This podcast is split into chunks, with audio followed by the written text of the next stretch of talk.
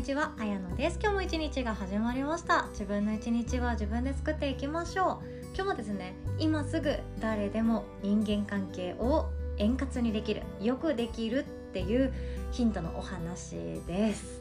今すぐ誰でも超うさんくさいって思うかもしれないんですけれども。いやこれにはあそういうことねっていうちゃんとした裏付けがありますので聞いていただけたら嬉しいなと考えております。とその前にお知らせをさせてください。いよいよ今週末となりました。8月20日土曜日朝10時30分からは繊細さんのためのスモールビジネススタート講座となっております。ドキドキしちゃうんだよねとか他人の目が気になっちゃうんだよねとか転職するのも怖いし副業始めるのも怖いし私なんて価値がないんじゃないかドキドキみたいな方でもですねちゃんと自分でビジネスをすることができますので自分の人生の設計図作りのヒントになったらなと思っております。で特にですね私はなぜビジネスを進めるかっていうと、まあ、そもそもヨガの先生がなぜビジネスを進めるのかっていうことなんですけれども、えっとですね、私の場合お金に困らない人生っていうのはあった方がいいと思うんですがそれよりも自分自身が生きがいに思えたりやりがいをかみしめて私の人生最高に面白いって思えたりあとは自分分の仕事を通して構築される人間関係がとても幸せであってなんだかありがたいなって思えられるような環境を作っていくっていうのが人生における幸福には直結していくって思っているんですよ。でそしてその人間関係を良くする環境に自分を置いてあげるっていうのは対人関係コミュニケーションですよね自分の仕事を通じて出来上がった人間関係がそれが自分の好きなことの仕事の場合好きなことを通じて出会える人たちばかりになっていくので結果的にこれは幸せだよねって自分でも思えるような仕事働き方っていうものができて、まあ、長い目で見ていくとそんな幸せな人生ができていくんじゃないかなって私自身も思っています。で私もですねたくさん失敗してきましたので自分の失敗談ももうどんどん話していきたいと思っていますし誰かの何かのヒントにつながるのであれば私の恥ずかしい話とかもですねどんどんさせていただきたいなって思っています。私自身はですね今の働き方結構気に入ってるんですよね。福利厚生も何もないですしどこかに雇われているっていう働き方ではないんですけど結構私の性格には合っていて時間に追われないとか子供の体調とか子どもの機嫌に合わせて自分がスムーズに動くことができるとかもちろん大事な仕事は外せないっていうこともあるんですけれども仕事が理由で自分のやりたいことをキャンセルしなくて済む。今の自分自身はですね意外と満足度高くそして幸福度も高い状態でお仕事させていただいているんですよね。初めはもちろん勇気がいるんですよ。いやこれでやっていけんのかなとか私って本当に大丈夫かなとかいろんな不安があるからこそいやどこかで雇われた方が確実にお金ってもらえるよねであったり確実にあの自分の時間が無駄にならなくて済むよねっていうその安心が欲しさにどこか雇ってもらおうかなという考えもなんだかんだ何度も何度も出てきたりするんですよね。でそれでも今を選んでいるっていうのは私の中でちょうどいいっていうところ。でなんだかんだ満足度が高いから今っていうものを選んでもっともっと磨きをかけていきたいなっていうことをしています。それに加えてですねヨガであったり未来ラボもそうなんですけどこの音声配信もそうですポッドキャストもそうですつながった人たちがですね私にとってはもう全てが財産なんですよね。LINE メッセージをくださった方であったりメローボックス投稿してくださった方であったりスタイフでレターをくれた方であったりあとは手相鑑定申し込みしてくださった方であったりヨガを一緒にしてくださってる方であったりワークショップで出会った方であったりっていう風にこのつながりっていうのが私にとって全てもうなんかもう嬉しすぎる出来事なんですよね自分が何もしなかったら出会えなかった人たちがこんなにもたくさんいるっていうこの喜びそして同じようなことで悩んでいて一緒に頑張ろうねって言い合える仲間のような人たちなわけなんですよね。でこの人たちに出会えるのであれば私にできることはどんどんやっていきたいなっていうふうな気持ちにもなっています。つまり生きがい感じているっていうことなんですよ。私は以前はですね会社員としてお仕事をさせていただいていた時はそれなりにやりがいもある仕事だったと思うんですよね。でも生きがいとはまた違ったなとも思います。っていうのも目的がやっぱりうん以前の私はお金のために働いてましたね。今月の給料のために頑張るとか、えっと、今の仕事でクビにならないために上司の言うことちゃんと守るとか遅刻しないように頑張るとかそんな感じでしたよね。ペコペコ頭下げるとか理不尽なこと言われてももうにっこり笑っておくとかそんな感じでしたよ。このまま年重ねるのが嫌だなって思ったり自分の子供にはこういう背中見せたくないなっていうのが私の明確な気持ちなんですよね。私は両親の姿を見て思ったんですよ。子供ながらに。大人って辛いんだよとか人間関係ごときで悩んじゃいけないとか弱音吐いちゃいけないとかちょっとしたことで休んじゃいけないなんてこと。その姿を見てでもなんか楽しそうじゃないうちの両親みたいな。そんな感じだったんですよね。テレビを見て爆笑してる時だけ笑ってるけどそれ以外は笑ってないみたいな。朝もなんだかお通夜みたいなこの雰囲気。え私も大人になったらこうなるの？嫌だなんて思っていました。だからこそですねこういう思い込みっていうのは私の代でストップさせたいなっていう思いでやっているんですよね。せっかく大人になったんだから好きなこと思ってもいいし仕事に対して楽しいっていう感情で選んでもいいし生きがいとかやりがいとか誰かを喜ばせたいっていう気持ちで働いてもいいんだぜっていうそんな自由なんだよっていうことをですね是非とも伝えられたらななんても思っている私なんですね。私はかっこいいことはそんなに言えないんですけどもたくさん失敗してきましたのでその失敗談をシェアできたらなと考えております。詳細はこの音声の概要欄の URL リンクからワークショップ一覧っていうところからチェックできますので是非とも無料ですのでお申し込みいただけたらとても嬉しいです。お会いできるのを楽しみにしております。ということで本題に行きましょう。今日はですね人間関係を今すぐ誰でも円滑にうまく運ぶ方法というお話です。で結論なんですけどもこれも想像通りですね。人の話をじっくり聞くなんですよね。でこれ人間関係っていわゆるコミュニケーション能力が問われることってよくあると思うんですよね。コミュ力高い人イコール人間関係が円滑とか人間関係で困っていないというイメージを持たれやすいんですけどそんなことないんですよ。喋るのが上手な人と話を聞くことが上手な人って戦う場所が違うんですよね。そうなんですよ。かの有名なカーネギーさん。いらっしゃいますよね。アメリカの作家で教育者であったカーネギーさん。有名な本も出されていますよね。でカーネギーさんが言うには人の話を聞くことにより人生の80%は成功する。いやもう説得力あるなって思うんですよ。あのカーネギーさんが言うから。でこの人の話を聞くっていうこと。私はですねあ今もなんですけど結構下手っぴなんですよね。話を聞くっていうことが大体コミュニケーションの中で一番大事なんですよね。人の話相手の話を最後まで聞いてそして批判しない。優越もつけない。ニュートラルに対応するっていう。そこまでできてコミュニケーション上手にできたよねっていうことであるんですよね。でカウンセラーとかコーチングとかされてる方相手と対話をするっていうことを仕事にされてる方であったらもしかしたら習ったこともあるかもしれないですけど人の話を聞くっていうのがもうほぼ仕事の中で一番大事で相手の話を最後まで聞く。それが相手を尊重して最大の敬意を払う行為なんですよね。で振り返ってみてください。自分のこれまでの記憶の中であこの人に話すんじゃなかったっていう記憶。なんとなく1個や2個あるんじゃないでしょうかね。これをたどっていくとその人間関係を悪くしてるのはあその話の聞き方だよってツッコミを入れたくなることがどんどん分かっていくんですよね。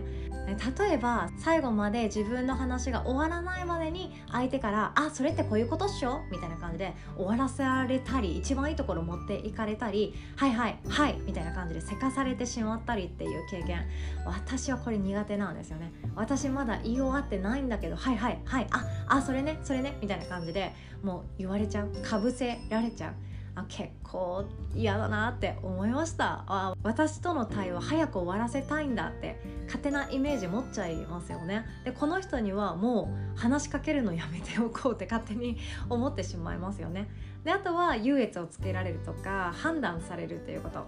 例えば自分の話をしましたと。でも自分の過去の話をしましたと。で私だったら例えば私は会社員時代生理痛が重たくって救急車に何度か運ばれたことがあるんですよねっていう話。でここまで話してまだまだ続きがあるわけなんですよね。でその経験があったからこそ健康って大事だよね。心のことって大事だよね。心と体って全部つながっていてそれを救ってくれたのが私の中でヨガであったりヨガ哲学であって今こういう仕事をしていて私って本当にあの経験があってよかったんですっていうところまで言いたいんだけれどもその救急車で運ばれたことが何度かありますの後に「え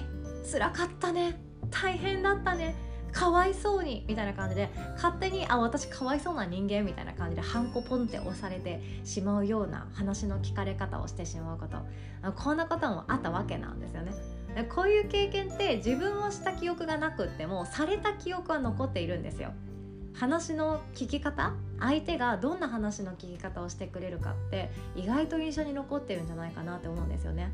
なんか分からんけどマウント取られたなであったりなんか分からんけどあこの人って早く結論を見出したいんだなであったりそんな経験あるんじゃないかなって思うんですよね。でつまり言ってしまうと自分が嫌だなって思った話の聞かれ方を自分がしない自分が嫌なことを相手にしないっていうのであれば自分が嫌だなと思った話の聞き方を相手にはしない。それだけでですね最低限良質な人間関係って築けるんじゃないかなと思います。私は本当にですねダメ人間だったので会社員時代はですねあこの人苦手って思ったら目を見て最後まで話を聞くっていうのがめっちゃ苦手だったんですよね。もうストレスを感じまくってしまって もう目も合わすのも辛すぎるとか早くこの場を去りたいから早く話を終わらせたいっていうのが多分態度に出てたんでしょうね。はいはい」とかもう「はい」って言うだけ「はい」って言うけど相手が話し終わってなくってまずそのかぶさったところに対して「あの話終わらせたいんでしょ」みたいな感じでまた言われちゃうみたいなもうなんか悔しくって悔しくっていや話終わらせたいに決まってんじゃんって思いながらも自分の情けない子供っぽいところが前面に出てたなって本当思うんですよね。相手の話を最後まで聞く遮らないし優越もつけない相手はただ話したいだけっていうことの方が私たちのコミュニケーションの中で多いと思うんですよね。で私も本当義理のお母さんとおしゃべりすることってよくあるんですけど義理のお母さんはですねいろんなことを話してくれるんですよね。60代ならではの女友達の関係性とかいろいろあるそうで なんか本当いろいろあるそうなんですよねなってみないと分かんないですよねその時に旦那さんに話を聞いてもらいたいわけじゃないし同世代の友達に聞いてほしいわけじゃないしかといってご近所さんに聞いてもらう話でもなくってっていう話をありがたいことに私にしてくれるんですよね。その話を聞いていても思うのがあお母さんは解決したいわけじゃないんだ私に聞いてほしいだけなんだっていうことってよくありますでそれですっごい喜んでくれるのが私も嬉しくってですねまた喋りに来ますねっていう話をよくして私の中でもなんだか自分が役に立って嬉しいなっていう感情になっちゃうんですよね。でこれ男性脳女性脳っていう話もちょっと今日時間ないので詳しくはしないんですけれども男性はですねどうしても会議っていうものを慣れている動物だそうでその話し始めたらその話の中で解決したいとかゴールを見つけたいって思いながら話を進めるそうなんですね。でも女性ってそうじゃなくって話すっていうことがコミュニケーションの一部になっていますよね。友達に「いや今月さちょっと私お金使いすぎちゃってさ」って言った時に「えじゃあなんかいい解決策ないか調べてみるねとかこの投資方法でいくと利回りが何パーセントでみたいなそんな解決策を星さんにそんなと話をするわけじゃないじゃないですか。ただ聞いてほしいとかただ相手とあのゆっくりとお茶したいとかこのコーヒー1杯飲む時に相手とその会話のキャッチボールを味わいたいとか自分と相手のこの空間にある存在というものを味わいたい噛みしめたいという思いだけで喋ってるところってあると思うんですよね。女性はですね女性らしさっていうのがあってとにかく今すぐ解決したいっていう思いを相手にぶつけることってあんまりないんですよね。もちろん私のところに来てくださるお客さんの中にはいろんな解決したいものを持ってきてくださってカウンセリングを申し込んでくださるのでカウンセリングやコンサルを申し込みされた時にはもう全力で私が出せるもの何でも出していきますし解決したいっていうのを希望されるのであれば解決できるまでお付き合いしますよっていうお話をさせていただいてるんですよね。ただ友達との会話であったり会社とかコミュニティでの対話であったりそんな身近な人間関係を良質にしたいという場合は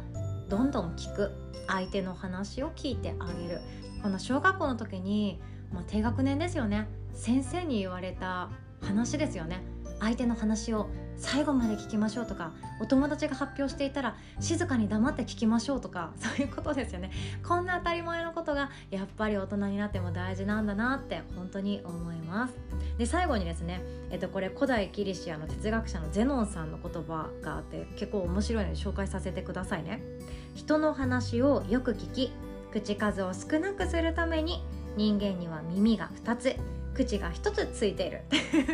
言葉が残っております。これ面白いですよね。実際どうなのかわかんないけれども人間がこの顔になった理由はこれかもしれないです。両側に両サイドに耳は2個あって口は口数少なくてもいいんだよということで1個だけになっています。これをふんだんに使っていきましょう。ということで今日はこんな話でございました。最後までお聴きくださりいつも本当にありがとうございます。お互い素敵な一日を作っていきましょう。おしまい。